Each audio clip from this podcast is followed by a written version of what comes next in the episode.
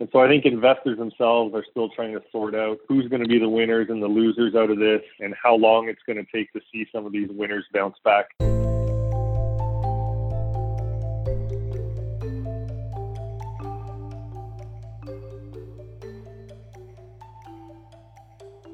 Welcome to Views from the Desk, a special edition of the B M O E T Fs podcast.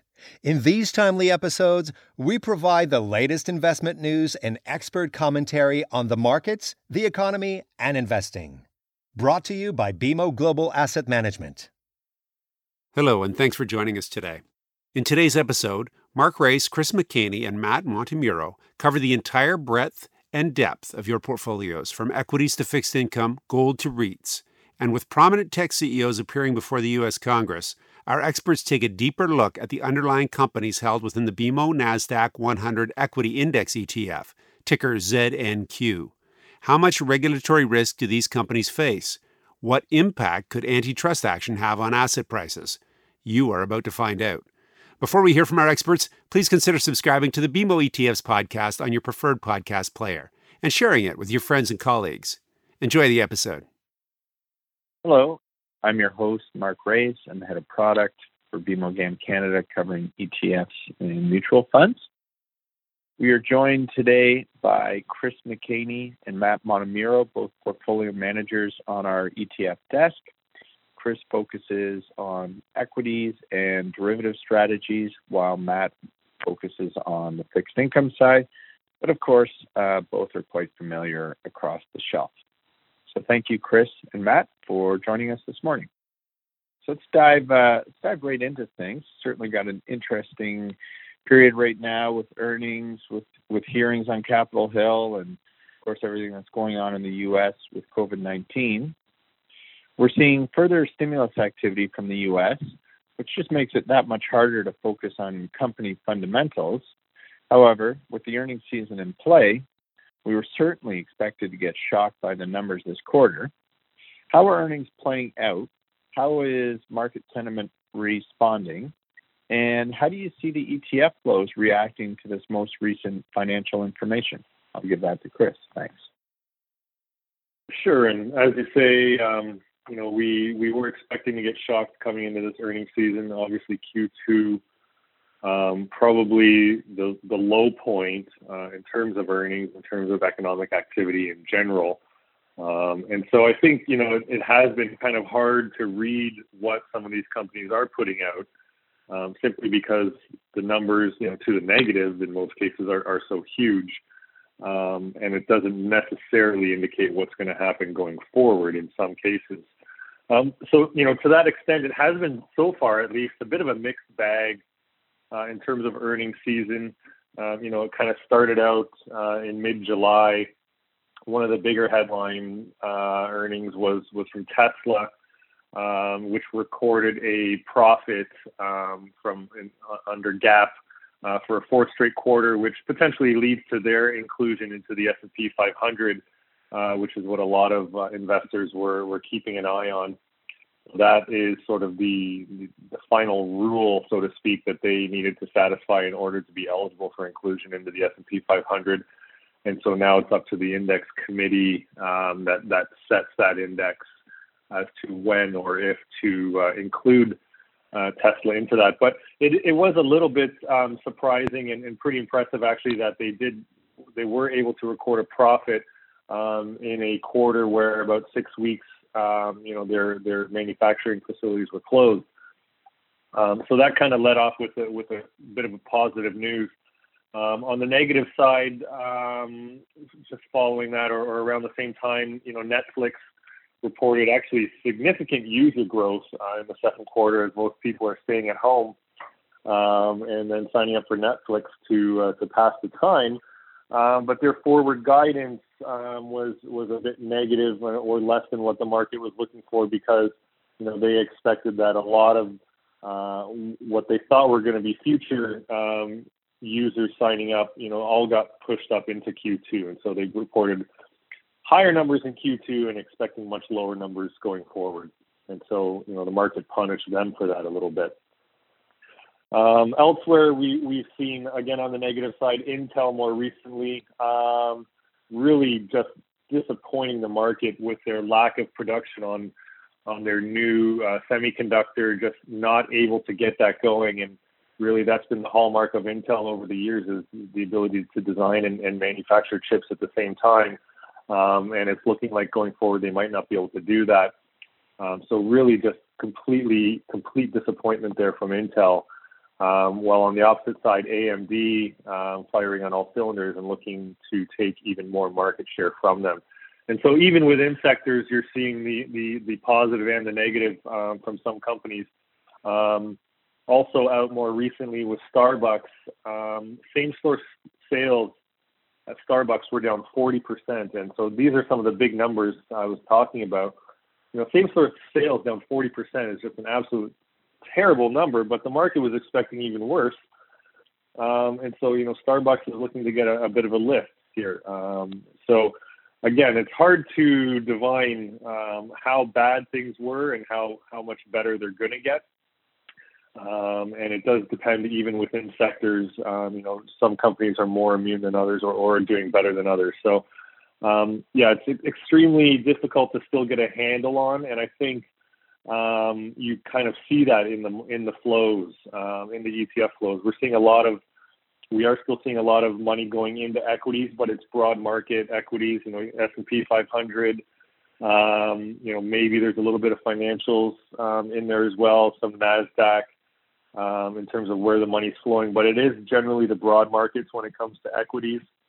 Um, and in fixed income, it's it's either aggregate bonds or or the short-term, uh, you know, cash-like uh, investments like the hissa accounts or, or, or short-term bonds. And so I think investors themselves are still trying to sort out who's going to be the winners and the losers out of this and how long it's going to take to see some of these winners bounce back. Um, I think it's still, to this point, un- unclear. Great. Thanks for that, Chris. It's a, it's a really good summary. And I think what's so interesting about this is because we were really expecting the worst, anything at all north of that actually gets a gets a positive reaction. So the new economy companies certainly been the, the clear leaders in the market recovery, but now we have the big anti, uh, the big tech antitrust uh, hearing today on Capitol Hill.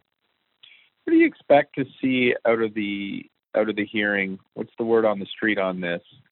Um, and how could that really impact these economic leaders? When you take that all together, how would you relate that to an E T F trade idea? Um, go to go to Chris again. Thanks. Thanks, Mark. And yeah, it definitely is a big week uh, for these tech companies. You know, also speaking about earnings, um, these these big four companies that are going to be in Washington today are all Uh, reporting their earnings tomorrow as well. So, you know, between what we're going to see today and then earnings coming out tomorrow, um, there could potentially be some big moves in these companies. Um, and and just just so everyone's aware, there are there are four C E Os um, to testify in, in front of the antitrust committee today. Um, the C E Os from Apple, Facebook, uh, Alphabet slash Google, and Amazon. Um, notably, for the first time, Jeff Bezos making a, a, a, an appearance in, in Washington in front of uh, in front of Congress. So, um, you know, really, what they're going to be focusing on here is potential antitrust issues, as you say. There's been a lot of talk with social media and these tech companies around privacy of data, around disinformation spreading on their platforms and things like that, and and how that might be regulated. But really, for the most part. Um, that, you know, that might get brought up a little bit um, today, but for the most part, um, really they're going to be focusing on antitrust or anti-competitive behaviors that these companies are potentially engaging in. And although it's the same topic, it's really different for each of these four companies. So, you know, for Apple, expect them to get um, questioned on their app store policies, you know, A, the amount of money they take from app developers for any purchase made through that Apple App Store or, or through Apple apps, um, the amount of money Apple takes, as well as the placement of those apps within the App Store itself. Um, with with Facebook, it's about their collection of apps. And, you know, even though it happened several years ago, you know, buying what they viewed as a competitor in Instagram, um, you know, not necessarily um, what what's allowed under antitrust laws in the U S is buying your competitors to avoid competition. Um, and with Google or Alphabet, uh, it's the placement of search ads and how they favor certain companies over others, and if they favor their own apps and their own websites over others uh, when they return search search results to to people. And then through Amazon, which could be the most interesting here, it's their relationship with third-party sellers on their platforms. And, you know, what, what we've seen recently is Amazon taking data from these third-party sellers and then developing their own sort of white label products to sell on the platform as well. So taking advantage of data from other uh, providers in order to uh, push their own goods through their own through their own store. So those are going to be the, the majority of questions, I think, in terms of what these companies are going to be seeing. You know, I don't know if there will be much to actually come out of this um, going forward. But again, it's I don't think there'll be much related to the privacy or disinformation aspect. It'll be more about, um, you know, these anti-competitive behaviors potentially. And if there is regulation that comes out of it, um, you know, particularly with Amazon, you could see, you know, a little bit of a uh, potential negative uh, headwind for them. But I think this is really just an information gathering stage. Um, any sort of regulation or legislation will, will be farther down the line. Um, and again, how that kind of ties into an E T F, well, you know, these companies are increasingly um, dominating the large indexes. Uh, these four companies uh, make up about thirty-five percent of the uh, NASDAQ index. Uh, and about sixteen percent of the overall S and P five hundred, which is supposed to be much broader, of course, um, in terms of its exposure. And so these companies, again, dominating these large indices. And so between what you see on Capitol Hill today and then, uh, again, earnings tomorrow, um, you know, if you're favorable on the outcome, you know, it makes sense to take a look at NASDAQ and, um, you know, maybe getting a position in there. As you might see a pop uh, after earnings. Um, I think most of them are reporting after Uh, the market, and so you, you would have to wait till Friday to see what the price action is going to be. Um, but um, you know, NASDAQ certainly makes a good place. You know, X uh, Z, sorry Z Q Q or Z N Q are the two tickers we have, hedged and unhedged. Um, and then also again, just the S and P five hundred. If you want a little bit broader, again, these companies make up about sixteen percent of the S and P five hundred. Uh, Z S P or Z U E for the hedged version of that um, could get the exposure to these companies, but also again, a bit broader, um, as these are maybe the bellwethers um, and an indication of what's to come from other companies as well in terms of earnings.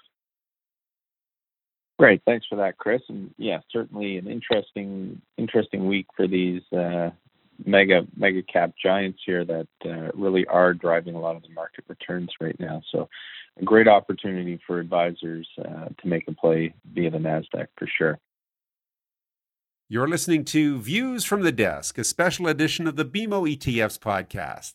If you're enjoying the episode, we encourage you to tune in to our deep dive series, where we take you under the hood of B M O G A M solutions. Our latest episode features the B M O Quality E T F Suite, a full complement of tools to help you access the best companies from around the world. For more information, please see the episode notes below. Uh, let's switch gears a little bit. Uh, we're seeing a lot of cash parked on the sidelines as well, and high interest savings account E T Fs are, are collecting a lot of that flow. We seem to have some advisors looking to sit out the summer as the, the markets look more expensive now than they did pre-COVID if, if you're looking at underlying financials. At the same time, the yields have really cratered or come down in the short end. Can you give us a trade idea to put some of that money to work within the fixed income market or even beyond uh, without taking on excess risk? I'll pass it over to Matt. Thanks. Perfect. Thanks, Mark. Uh, so with yields coming in as they have, and uh, as you mentioned, particularly in the short end, which has been impacted more so uh, than the rest of the curve, uh, investors have a difficult decision to make. Um, we see short corporate spreads uh, right now at around uh, pre-COVID uh, tights for quality names, leading me to the question, you know, is there still value in, in the short end of the curve? With the yield compression we've seen, I still see an opportunity to take advantage of a what seems to be long-term low interest rate environment uh, by taking on some duration risk. There's only so much time uh, that you can just sit on the sidelines earning twenty, thirty, forty basis points um, in your cash uh, while not causing a drag on your portfolio versus uh, versus your benchmark. So, you know, when you're looking at your overall portfolio, you know, it, it's it's great to provide that protection, but at some point in time, you have to make the decision as an investor, you know, for the long term, is twenty, thirty basis points Um, going to cut it for, for your end clients and, and what your end client goals are. So for me, I, I look at something like Z C M, so a mid-corporate bond E T F. So I, I would move out the curve and take advantage of this low interest rate environment. Uh, midterm spreads have not been impacted as much as short-term spreads.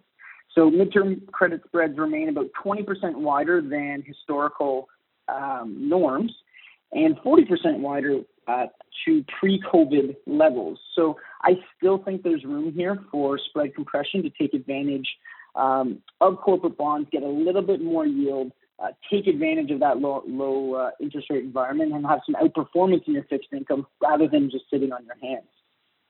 As well, by moving out the curve, uh, you can take advantage of the low rate environment. It's about a six and a half year duration, and the yield will get you about two point one percent. So, you know, you're getting three, four, five times the yield of some of these cash products.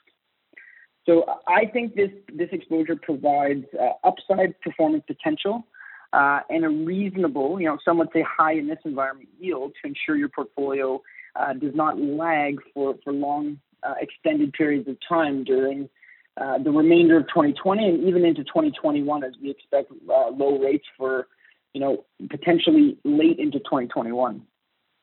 Another interesting option, which would uh, deviate a little bit from the fixed income, would be to look at some um, stability, uh, but whilst not sitting out of the market completely, would be looking at an asset allocation E T F like Z CON, so a conservative, B M O conservative E T F. It's a balanced fund, uh, sixty percent fixed income, forty percent equity, uh, which should provide, you know, diversified exposure and protection on the downside with your fixed income, while providing an equity kicker on the upside. So from a yield perspective, it's looking at a very attractive two point six seven percent yield. So, you know, you hit that yield bogey that, that you might be looking for for, for a higher yielding fixed income product. Um, again, you're getting moderate duration exposure to take advantage of our current low rates, uh, while you're getting upside of, of global equity exposure. So that provides you some upside to ensure that you don't miss the next rally. I think that this is uh, an interesting complement um, and an exposure for those who do have concerns about volatility in the fall, but really their clients can't afford to just sit out and sit on their hands earning twenty-five to forty basis points for the remainder of the year. You know, that net of fees, you know, could be close to zero. So I look, I look at that and say, you know, for a, for a low cost asset allocation E T F, you can kind of put some of that to work, you know, have the downside protection of fixed income, but also get an upside protect or upside uh, advantage of taking advantage if equity, equity markets continue to rally as they have. So I, I think just looking at a sixty forty balanced solution like Z CON uh, could be a non-traditional way of thinking that your clients need right now in this environment. Great, thanks for that, Matt. And a couple of really good ideas there. I think the the asset allocation one is an interesting one. You know, we're certainly seeing those start to take off in the E T F world. Uh, certainly a convenience trade, and I, and I think there's a huge opportunity for for advisors to use those types of products, uh, again, for convenience if nothing else. Let's switch to gold. Uh, certainly the hot trade right now, gold closing in on two thousand. Uh, do you expect it to just keep rolling? Gold is now at levels that now make the juniors uh, attractive to acquirers. Um, how do you see this impact going through our junior gold E T F, Z J G? And where do you stand on a trade reco between the seniors and juniors if I bring Z G D into play? I'll go to Chris, thanks. Sure, and yeah, to the first part of the question, um, you know, most analysts here do expect gold uh, to, to continue its, its ascent and, and likely pass the two thousand dollars mark um, over the next couple months.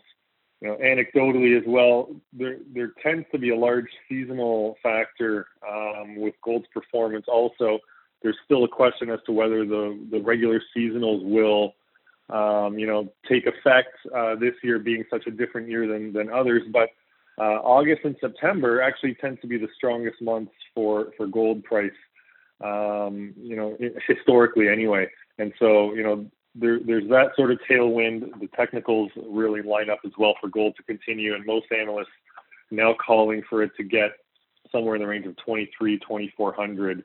Um, and that, that could potentially be, you know, over a couple of years, but, um, you know, in the short term, um, certainly, uh, again, some tailwinds uh, for, for gold as well to, to likely pass two thousand dollars in the near term. Um, we've seen, uh, if, if you just look sort of year to date, um, you know, gold up twenty, twenty-seven percent, um, about, about half of that just uh, since June, so June and, and so far in July. Uh, you've seen the gold producers or the gold miners uh, more than double that return. And we've talked about how in the past, um, you know, these producers really provide a natural leverage to the price of gold itself. Um, and so you can typically have higher potential returns from, from investing in the gold equities rather than the gold price itself. Um, you know, interestingly, though, so far the market has rewarded the seniors a bit more than the juniors. Um, and so Z G D has actually outpaced uh, Z J G uh, over, again, year-to-date and even in the shorter term as well. And so the market is really, I think, um, you know, rewarding those seniors a bit more. And I think it's to your point that, um, you know, you could see some consolidation here. You could see some of these larger companies, um, you know, pick up a couple of these smaller companies um, because they have the cash flow and the balance sheet to do so.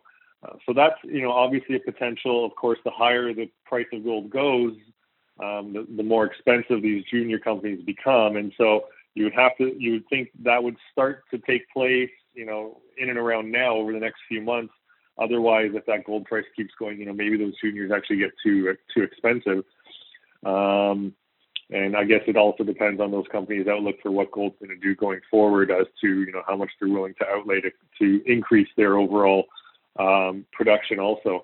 And so it is interesting. We have seen, again, the seniors outperform the juniors so far. Um you would think in this sort of environment the juniors would have that higher leverage and would outperform, just have that sort of higher risk um potential to it, and therefore the higher reward um on on the upside. But we haven't seen that play out yet, and I think it's because um again uh, investors really thinking or or just leaning more towards those senior producers that are probably a bit more well-capitalized. Um, and there's still some question as to how the corporate debt market is going to be over the next year or two. Um, so if some of these juniors need to refinance, what's that going to look like? Um, you know, I think we're getting a little bit more comfortable on the corporate side, but um, there's probably still a little bit of concern there. And so, Um, you know, what we're talking about is potentially very, very high returns out of some of these companies. And so maybe you wanted to stick with the, the seniors, the more tried and true, the Z G D. Um, but again, if you do think that there's still a lot to go here and you're not really concerned about, um, you know, that, that potential financing aspect, the junior golds would have a, a higher potential overall return over, over these next two years.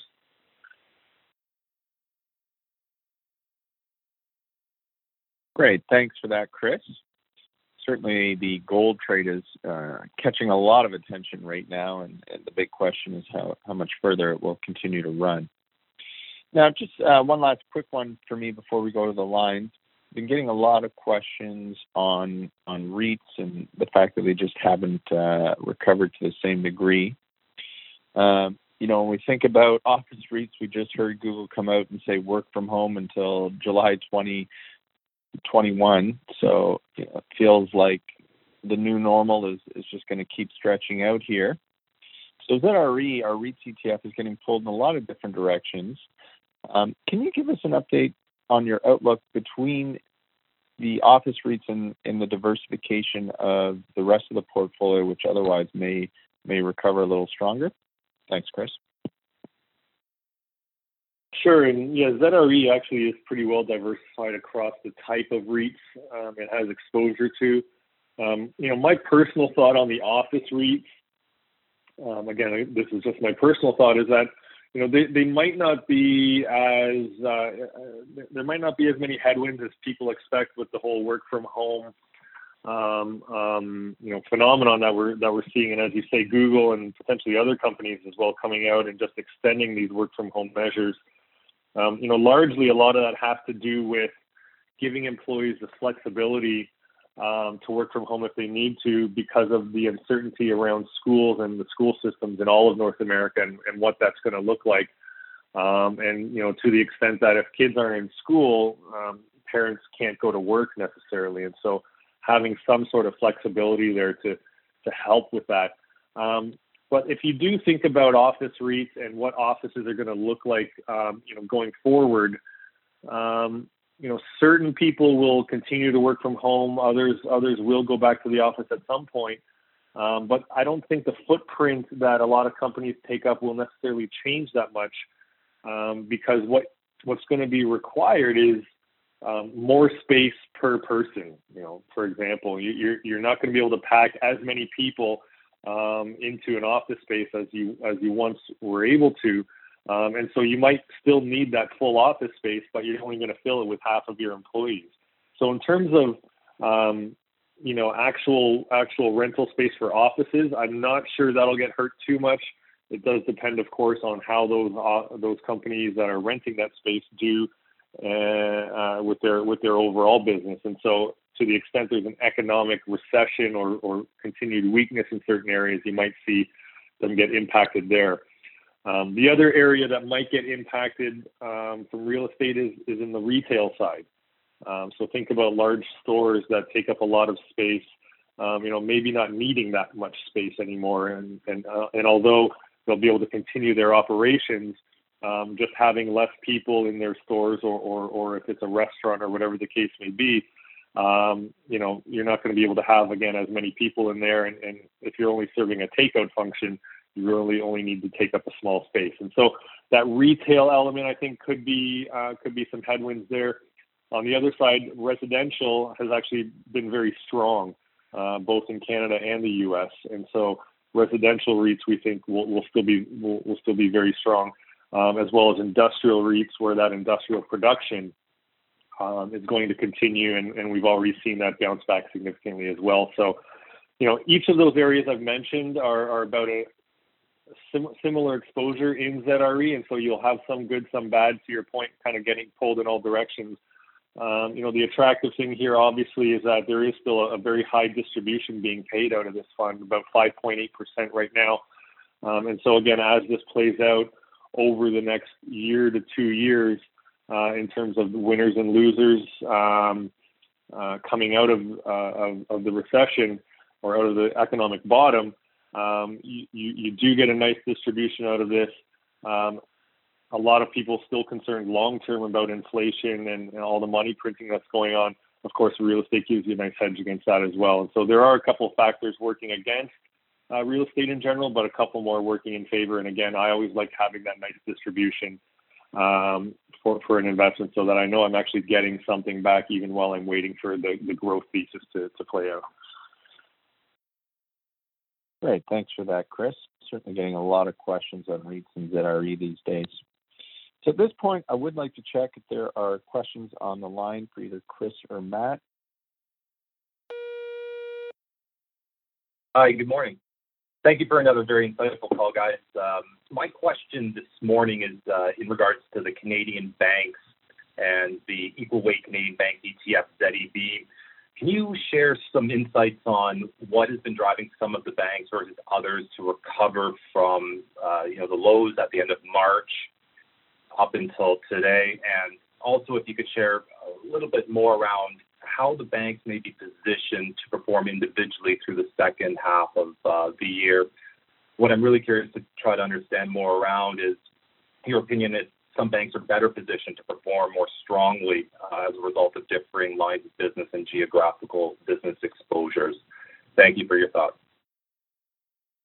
Yeah, I can take that one. And, and certainly we have seen, um, you know, some, some difference in performance across the big six, uh, you know, going, going down in March and then, of course, recovering as well. Um, and, you know, a lot of it has to do with loan loss provisions um, and the, the, the look uh, of their of their loan book, as, you know, it's expected that we'll see a lot of defaults um, potentially over the second half of the year. There, there, there were a couple, you know, in the, in the second quarter, but potentially uh, as time goes on, if, if the economic recovery does not really take hold, um, certain certain uh, banks could be ex- uh, more exposed than others um, to, to some of these loan losses. And so to that extent, you've seen um, some banks being punished a bit more than others. In particular, uh, for Canada, uh, investors are always concerned about the, the exposure to the energy patch. Um, and, of course, the troubles uh, with with uh, the oil patch earlier in the year, with the oil price being as low as it was. You know, we've seen some recovery there, of course, and um, some expect that to continue uh, going forward. And so I, I think there's the extent you believe that recovery is happening. You know, are you comfortable with the loan loss provisions that have already been set aside? Uh, and with, you know, the, the bank's different exposure to uh, what their loan books look like. Uh, the second part of your question is, you know, the, the regional exposure. And, you know, some of these banks, of course, have exposure into different parts of the U S as well. And so how that's going to play out. Um, and, you know, I think even the U S itself is pretty regional. And we, we've seen through the different outbreaks Um, of COVID in the U S that it is very regional in terms of what's going to happen going forward, uh, how soon different economies or different parts of the, the country are going to be able to open up and resume business, um, I think is going to be very different. So you can't just say, well, th- this bank has exposure to the U S and so does this one, therefore they'll, they'll both be okay or they'll both be dragged down. I think it really depends on what part um, of the U S they have exposure to. And then as well, you sort of have to make an estimation as to um, how that region is going to uh, going to play out going forward. Um, you know, again, being in the E T F business, we we really do like to um, point out the fact that, you know, it is hard to pick between these winners. We do like uh, um, suggesting Z E B as an exposure to Canadian banks in general. That way you do get exposure to all of them, um, you know, the, the good and the bad. And uh, again, it's it's kind of hard to discern. Um, especially with the unpredictable nature of what we're going through right now, um, which of these might be a winner um, versus versus the others over the over the short term. And so I would say, you know, what's your what's your view on banks in general? Do you think they're due for a nice snapback rally?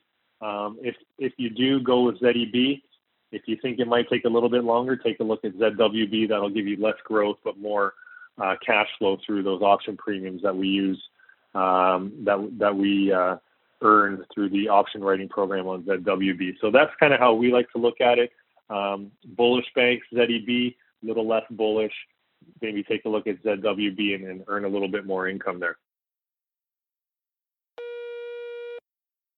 Uh, my question today is on Z P R. That's the B M O Laddered Preferred Share E T F.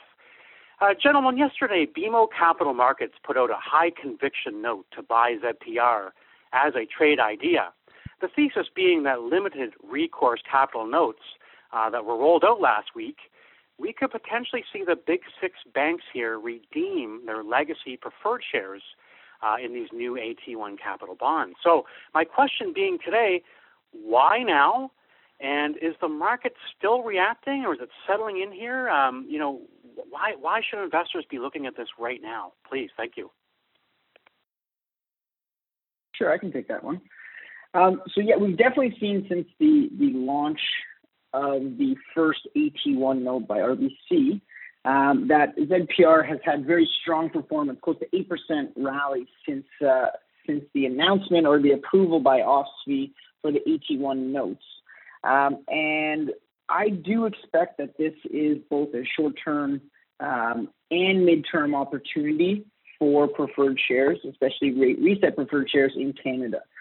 Um, due to the success that we saw with R B C and the A T one uh, structure, we do expect the other banks to follow suit um, and issue their own um, notes for the remainder of twenty twenty and then going into twenty twenty-one. Uh, the reason I do think it is more of a midterm opportunity is that O S F I, O S F I has put on um, limitations as to how much of the A T one um, note structure can be issued on an annual basis, with an expectation that they sh- they would increase that limit um, as the years go by. So I, I do think that this is going to put um, it, it's a positive momentum into the preferred share market and be a little bit of a um, safety net that kind of pushes prices up uh, over the next six to twelve to eighteen months as banks continue to issue the structure, um, likely issuing the structure uh, to the maximum of their ability uh, that O S F I allows, uh, which would basically have this, you know, eighteen-month uh, period where we are starting to see, or potentially could see, higher rate reset preferred shares issued by the banks, um, which would be, you know, let's call it conservatively, but fifteen percent of the portfolio could be looked to be um, redeemed over the next one, two, three years. So I do think that that puts a midterm uh, positive pressure on uh, preferred shares, and then I think there, there's definitely upside there in, in Z P R. As well, when looking to the midterm, I think Z P R is a perfect way to uh, play the rising interest rate environment. So, as I said before, you know, we expect rates to be low for, you know, uh, a, a minimum now another twelve months. But if you look at eighteen months, two years in the future, you would expect that uh, our interest rates would go up from these historic lows. No better way to play a rising rate environment where versus than uh, Z P R that would benefit from a uh, increase in the five years. So I think there's two factors there that, that make Z P R right now a very solid midterm play um, when you're looking at the fundamentals of the preferred share market and how that may change over the next, you know, one to two years. Really appreciate your insight there, and, and thank you for a great response. With that, I would like to conclude the call. So be well, be safe, uh, enjoy the rest of your day, and thank you once again for listening in. Thank you to Mark Raes, Chris McKenney, and Matt Montemurro for joining us on the B M O E T Fs podcast. Today, we heard valuable strategies for investing in U S tech giants, gold equities, and bonds across the yield curve. Matt also mentioned B M O's asset allocation E T Fs, such as the B M O Conservative E T F, ticker Z C O N, Z C O N, as a non-traditional option for accessing fixed income in this low-rate environment. For more information about the E T Fs discussed in this podcast, please see the episode notes below, contact your regional B M O E T F specialist, or visit b m o e t f s dot com. If you enjoyed today's episode, we encourage you to subscribe. And if you have any questions you'd like addressed in future episodes, please send them to Andrew Vachon, A-N-D-R-E-W dot V-A-C-H-O-N at b m o dot com. Thanks again for listening. See you next time.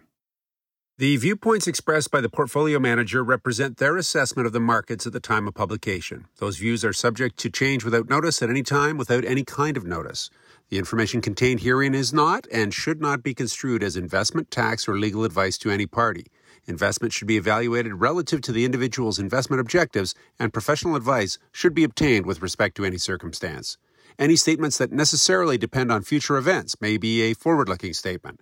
Forward-looking statements are not guarantees of performance. Views from the Desk has been brought to you by B M O Global Asset Management.